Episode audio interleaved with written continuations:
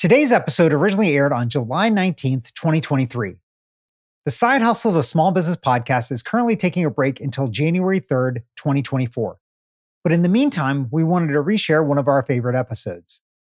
Racheal Allen's business, Opsidia, helps Black led and Black owned organizations succeed. We really admire Racheal's commitment to help building equitable workplaces and wanted to showcase her work once more. We look forward to seeing you again on January 3rd, 2024.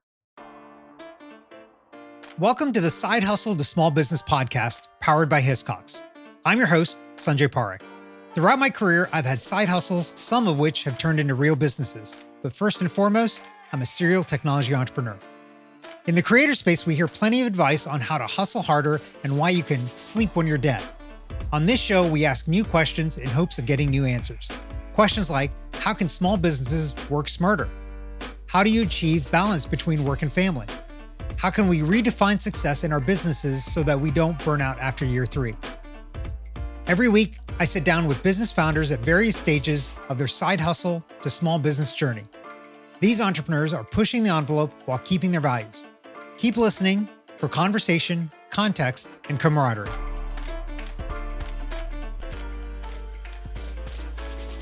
Today, our guest, Racheal Allen, is joining us from Detroit, Michigan. She's a strategies and systems coach, and she wants to help you improve your business's operations. Racheal's company, Opsidia, helps Black led and Black serving organizations build sustainable systems and processes to ensure businesses are viewed through an equitable lens. Racheal is a HBS Young American Leader and recipient of a spot on Crain's 40 Under 40 list. Racheal, welcome to the show. Thank you for having me, Sanjay. So um, there's a lot of fun stuff that we're going to talk about during this episode. But before we get into that, can you give us kind of a quick one or two minute background on you and how you got to where you are right now? Mm-hmm. So I will say I have been a reluctant entrepreneur. I told myself that I never wanted to be an entrepreneur, and yet here I am. I started my first business as an insurance agent with an agency back about 20 years ago. So I started that when I was 21 years old. I have since worked in the nonprofit sector. I have been a chief operating officer by trade, um, but mostly I started a startup that helps small businesses learn how to manage their operations. And so now I exclusively work in the operations space. So I like to say that by day I'm a consultant and I actually perform this work for clients across the country. By night, I facilitate classes where I'm helping small businesses figure out how to apply some of the same strategies uh, into their businesses.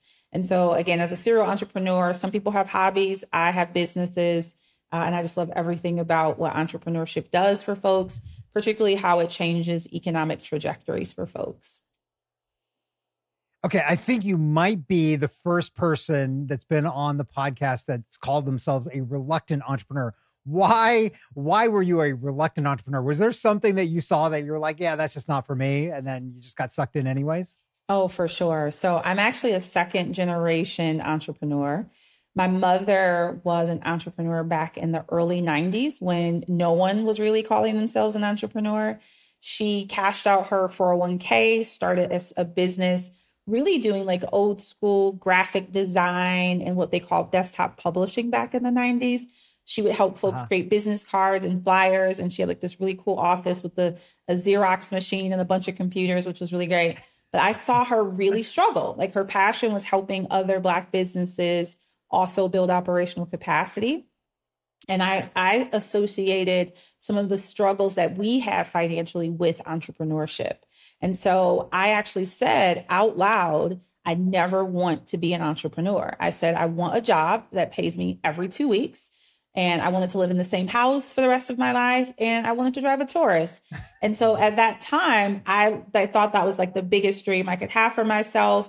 And I really thought I would be a teacher, not truly understanding that I have always had the spirit of a sage and a, an instructor. Uh, even though my passion is business, I've been able to like translate that into a career.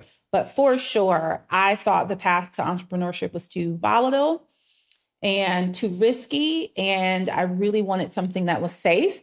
And boy, was I wrong about how how that would work out for me. Yeah, and and good that your dream changed because I don't think Ford even makes the Taurus anymore, right? I like I don't no. think that's a vehicle. no, they don't. so uh, so my question was going to be like, well, did you have any entrepreneurs? Obviously, you did in the family. Was there anybody else in the family that was an entrepreneur? No, not at all. In fact, there was a time when people thought my mom was crazy for leaving a good paying job and becoming an entrepreneur. And it's one of those things where back then there wasn't nearly as many resources or training programs. So, in a lot of ways, I'd like to think that my mom was actually a visionary quite ahead of her time because now I, we live in a world and a society where there are business support organizations everywhere, particularly in the last few years, a lot of support for Black and Brown owned businesses. That simply did not exist, you know, 25, 30 years ago. And so, yeah, my mom was the only entrepreneur in the family and and certainly the only entrepreneur that I knew. Yeah. Uh, I, I got the same thing when I quit my first job to start my first company as well. Like, why would you quit a good paying job? This doesn't make any sense. Just a couple years out of college on top of that. So um, I, I can uh, understand that, uh, that experience uh, quite a bit. Um, for you though, was when you started your first company was that your first entrepreneur like doing the the insurance thing was that your first entrepreneurial thing? Or had you done side hustles uh, or, or things like that when you were younger when you were a kid? Oh for sure. So i was that person in high school that was braiding hair cleaning houses babysitting kids. In college i was writing people's papers. So not just like proofing them. I would like give me 150 bucks. I will write this for you. I was an english major in college. So I totally wrote a ton of graduate level um, thesis and reports. And so I was always doing things to kind of augment my income, not really realizing that that hustle mentality was something that would be a theme that I would carry into business. But for sure, starting the insurance business was the first time I had ever sold anything and had ever officially launched a business by myself. And I think the really great thing about that particular experience is by buying into a franchise, I was essentially buying a playbook that will become replicable. I didn't realize it at the time, but by learning mm. from a mm. company like that, you actually are getting the exact framework that's going to be necessary for launching most kinds of businesses. Yeah. Sounds like you were uh, Chat GPT before Chat GPT existed, helping uh, write uh, papers for people. oh, for sure. And I got to tell you, just last night, Chat, G- Chat GPT saved my life. And so anytime that I think about writing something, the first thought is, ah, Chat GPT. I have the premium version and it just is so amazing. I got to tell you, if you are not using that for your business, you are missing out. Yeah. So um, when you started up this business that you're starting now, that, that you've got now, Opsidia, um, how did you start to, how did you come to the conclusion like, hey, I need to do this? Mm-hmm. And how did you get going? And how, how did you find your first client for it as well? Yeah, so I would say the the consulting had always been a part of something that I would be doing organically. So friends, family, they knew they could call me. I would coach them through things, and I was doing that completely for free. Didn't even have the desire to figure out how to put a price tag on it. And so I had this idea once where my husband and I were actually starting a new business together. We were starting a photo booth company together. We took a small business class in the community, and that's when I realized that uh, there were so many programs that existed that taught people how to start businesses. There were no programs that taught people how to operate their businesses. And so that was one of my first aha moment of like, is there a way that I can coach and consult and help people learn about their business operations, specifically with an emphasis on systems, automation, and delegation strategies. And so that quickly turned into something I was doing on the side as just like nights and weekends. I would offer these boot camps I ended up starting out charging $250 for the first boot camp, which was a six week program. I doubled it to 500. It sold out. I doubled the price again to $1,000 for that same boot camp. It sold out in 90 minutes. And that's when I really realized like I'm onto something. And so I really started thinking, okay, well, if I can educate these people, they're going through the classes and they're like, Racheal, this is great. I just need somebody to do it for me that is when that next level of the business unlocked for me that, hey, what if I built a team of people who could actually do these things for companies? It took a bit of a, a pivot to realize that the small businesses were not our clients, but foundations and large nonprofits, even high growth startups were our clients.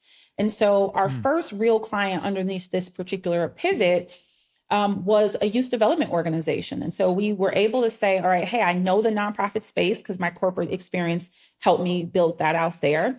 They needed a fractional operations consultant, right? They weren't quite ready for a COO, but they absolutely needed somebody that they could leverage, you know, their expertise from. And so uh, when that client became almost a nearly a six figure client and they actually agreed to pay me the price I was looking for, I even further knew this was the niche. And so since then, we've been able to really grow and scale, get even more specific in our niche. So now we offer program design where organizations come to us and we build entrepreneurial training programs for them. We white label some of our curriculum and content. We make it unique to the communities that they serve. And then we also do this fractional chief operating work where we become the COO for organizations across the country. And so I think for me, in just a really short amount of time, we were able to understand there's a need for this. My skill and my expertise, you know, really uniquely lends itself to that. And then adding that equity lens, I think, is really what helped make us super attractive to some of our clients. Hmm. Interesting. Interesting. So w- when you were starting all of this, um, and and I, you know, I this is kind of a weird question now because you've been doing it for 20 years um, as a founder, um, but maybe it's still true. Is was there anything that made you nervous about starting this business or gave give you pause um, when doing this? Oh, for sure. You know, I've had the technical expertise for 20 years, but I think the the anxiety came from will someone pay me this price to do this thing?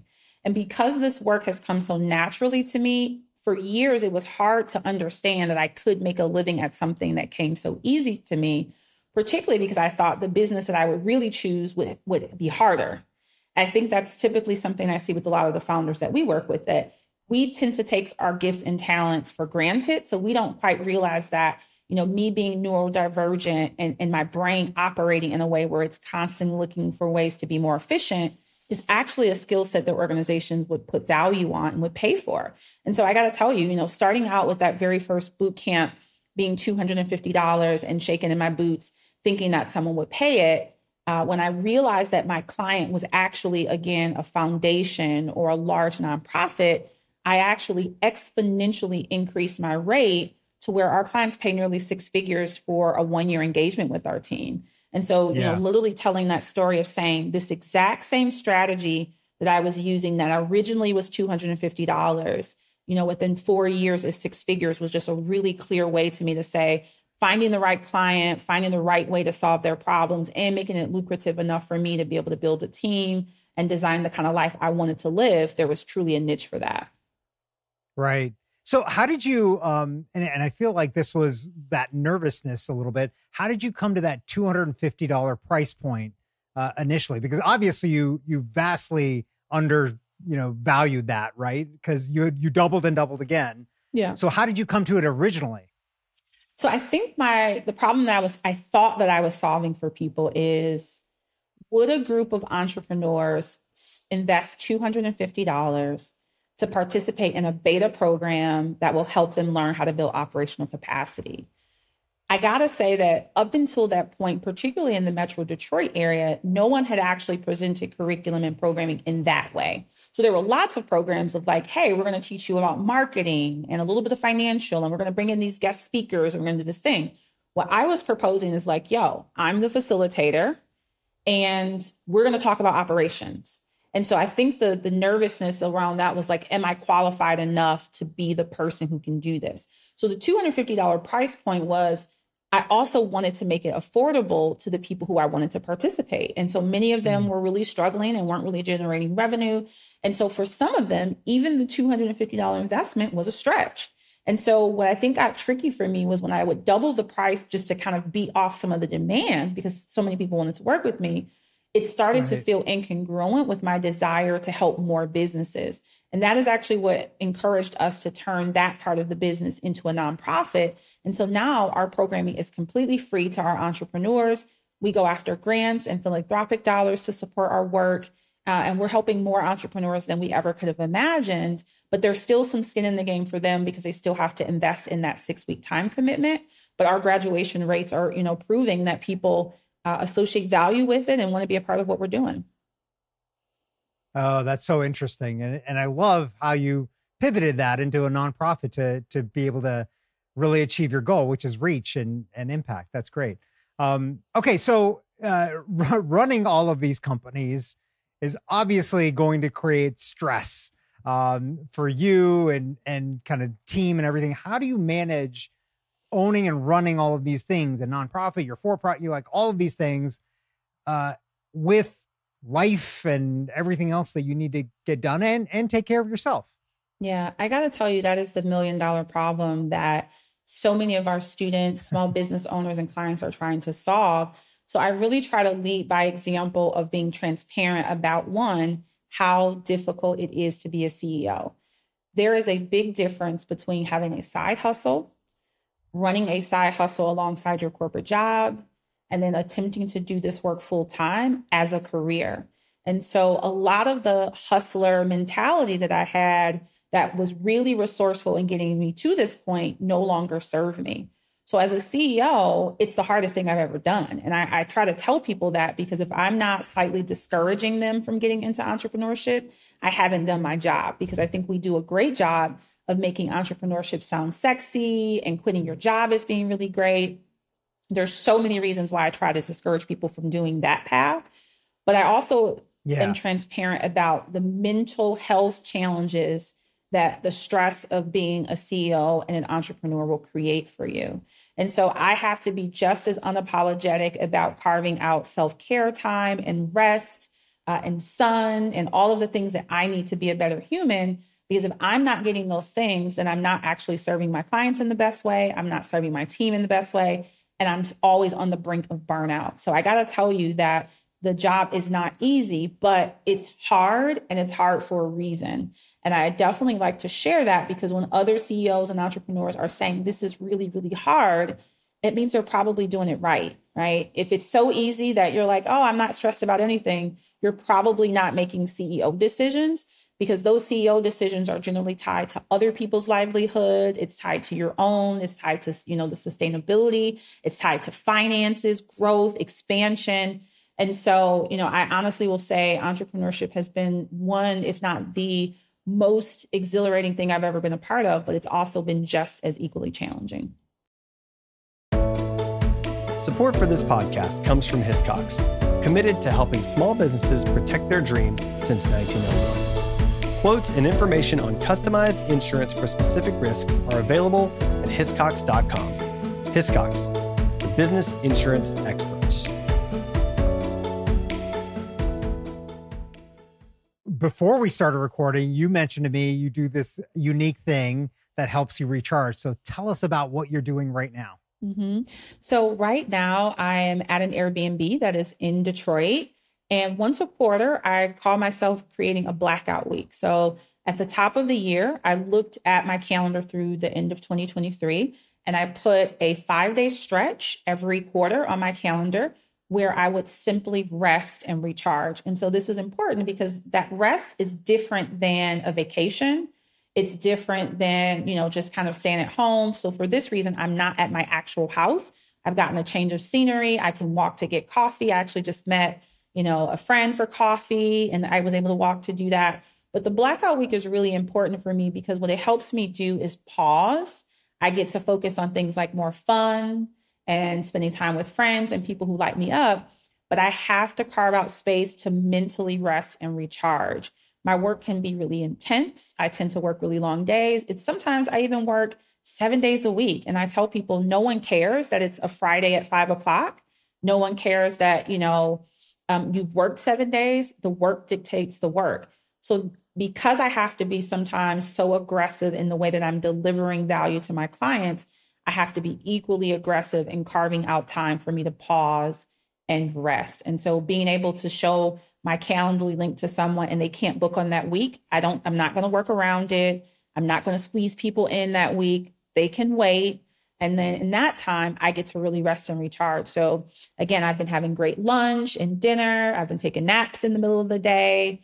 Again, having fun and just doing things because they're fun, not because they make money but it's been really helpful for my mental health to have something to look forward to and to come back to the work just as energized and refreshed um, as when I left it. Yeah. So d- during this week, uh, is your spouse there with you as well, or are you by yourself t- completely? I'm mostly by myself. So just last night, my husband and I went out for dinner and for drinks. Uh, and then he left because I think he understands that as me being a textbook introvert, these are the kinds of things that I need to be able to have just for myself. And I don't really like having to share them. Uh, but I welcomed him into my bubble for just a little bit. And that was really nice. But most importantly, I do it by myself. And again, I think that's important because in my work, I'm giving so much of myself, my time, my energy to my team, my clients, to new business and business development.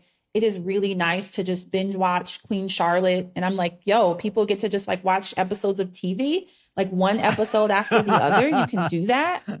And so I think, again, just having no place to be, not a lot on my calendar, but also the clarity to say, hey, I have some projects that I want to get across the finish line that I don't want to squeeze into just an hour or two to do just feels really, really nice to be able to do. And so uh, for 2024, I am going to move that up to every other month. And then I'd love to be able to carve out a time where at least once a month, uh, there is a week that is downtime for me. And so I got to work my way there because we're just at, we're so, business is going yeah. so well for us that that will be a little bit prohibitive. But I really want to work towards making sure that it becomes more of what my day and week looks like and less of something I have to kind of retreat to. Yeah. Yeah, this binge watching thing that's all the rage is is kind of fascinating sometimes to do. And I uh, hear uh, we definitely do I, it sometimes as well. yeah. I typically don't have a lot of time for TV, so it's great just to enjoy a show. You know, that's that's really yeah. fun. What's since since we're talking about TV shows, what's your um kind of genre that you love a lot? Like, is there a specific type of show that you like? Oh, there is. Um, and it's, you know, it's true crime. So I got to tell you, I am probably one of the biggest true crime aficionados you've ever seen. Dateline has been my favorite show since I was about 12. And I love the problem solving. So you know that there's a murder, somebody's guilty. By the end of the episode, they're going to be convicted.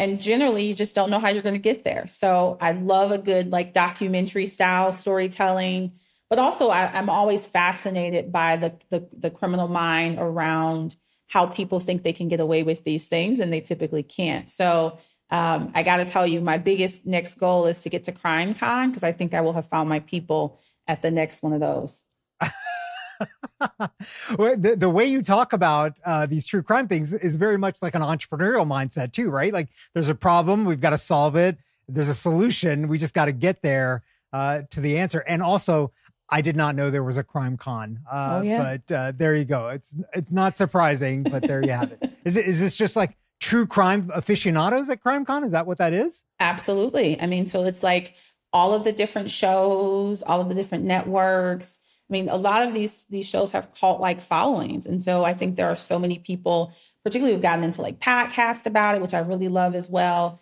But I do think that there is yeah. this just really strong um, attraction to the storytelling, right? So Keith Morrison has got to be my favorite person of all of them. It's the the voice, the tone, the way the stories are told, but also in a way that I think gives empathy to uh, victims on both sides of the crime and I just think that the way that those yeah. stories are told with with such care is just really important. Yeah.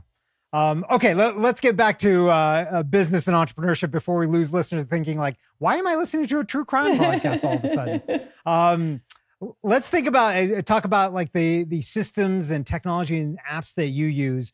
Um, what are some? You already mentioned Chat GPT that mm-hmm. you absolutely love it. Um, what are some others that you use and have implemented that you would absolutely recommend to others who are running their own business? For sure. So we actually teach a course in operations school where we learn all about systems. And I like to say that there are different systems that you need to run different parts of your business. So, as an example, a very, very important tool to use is some type of customer relationship manager or CRM that's going to help you track things like the conversations that you're having with people. Um, it might keep track of you know all of your projects in one place.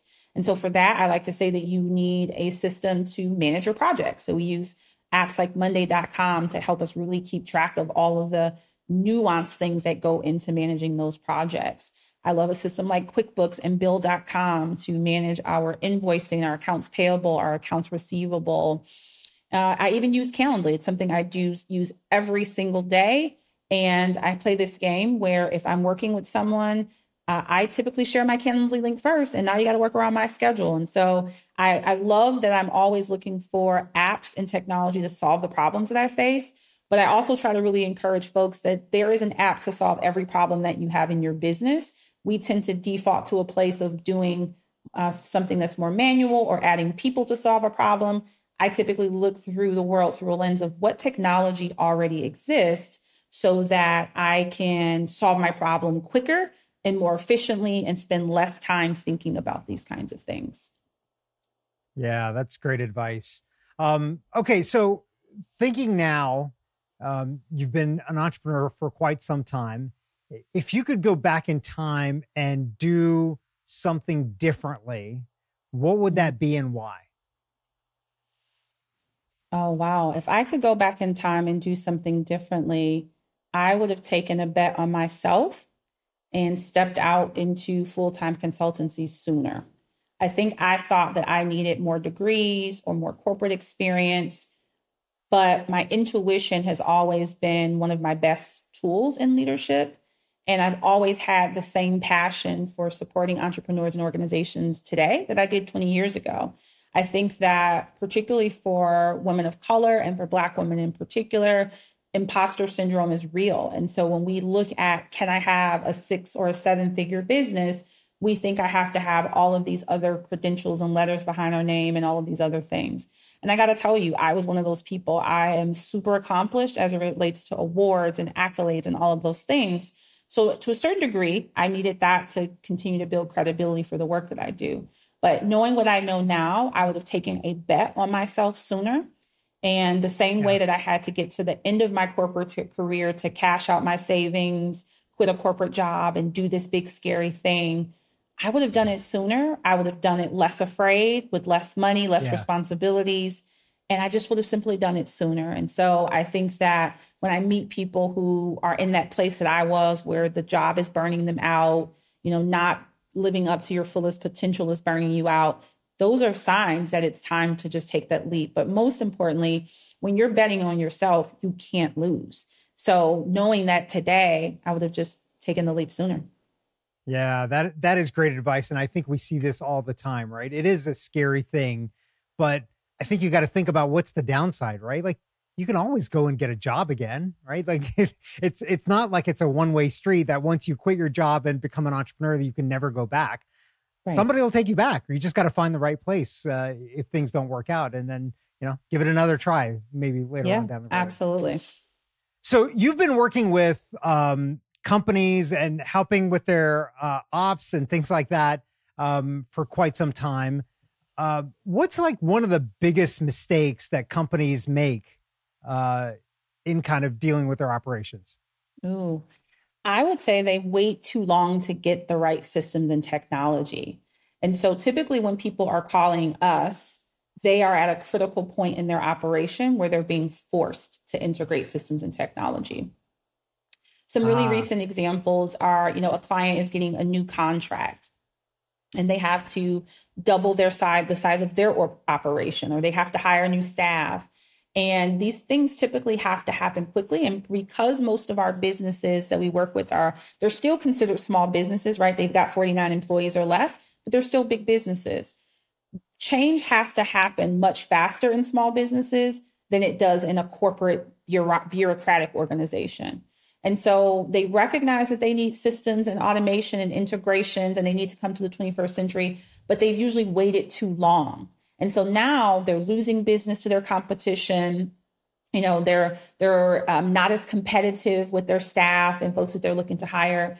And so I think that when businesses are are generating revenue and they're making money, they tend to not want to break what isn't broken. So they stick to those outdated policies, procedures, and, and, and the way of doing business because that feels safer and more comfortable. But I mm. definitely encourage folks to start with systems in a way that says when you have one or two clients, you should still be using Calendly to schedule them and, you know, all of these other tools to manage them. So I, you know, treating those two clients as if they're your biggest two clients, because eventually the same level of energy or the same infrastructure that you're going to need for two, you're going to need for 20.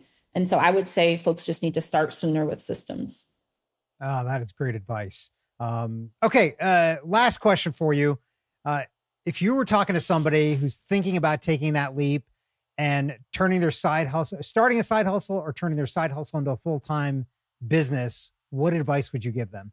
Mm-hmm. So that's that feels multi pronged, Sanjay. I would start with that side hustle that you're doing. I would encourage it to be something that's tied to a passion that you organically have. People typically want to start side hustles because they make money, and I got to tell you that is the the most ridiculous advice you you will do. I want you to pick that thing that you think you can't get paid to do because it's come so natural to you right? Yeah. you you take it for granted. It's something that you can do in your sleep. It's almost effortless.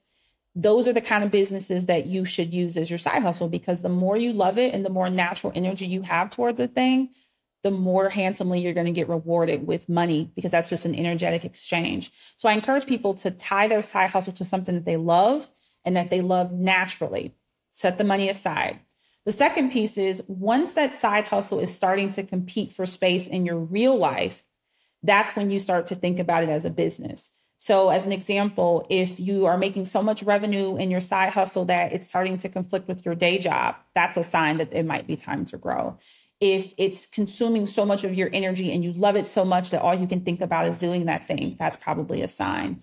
And so, I would also say if you found that thing give yourself an incremental pathway of sustainability. You don't have to quit your job to see if your business is going to work. But you might have to say to yourself, maybe I can't do all of these other things.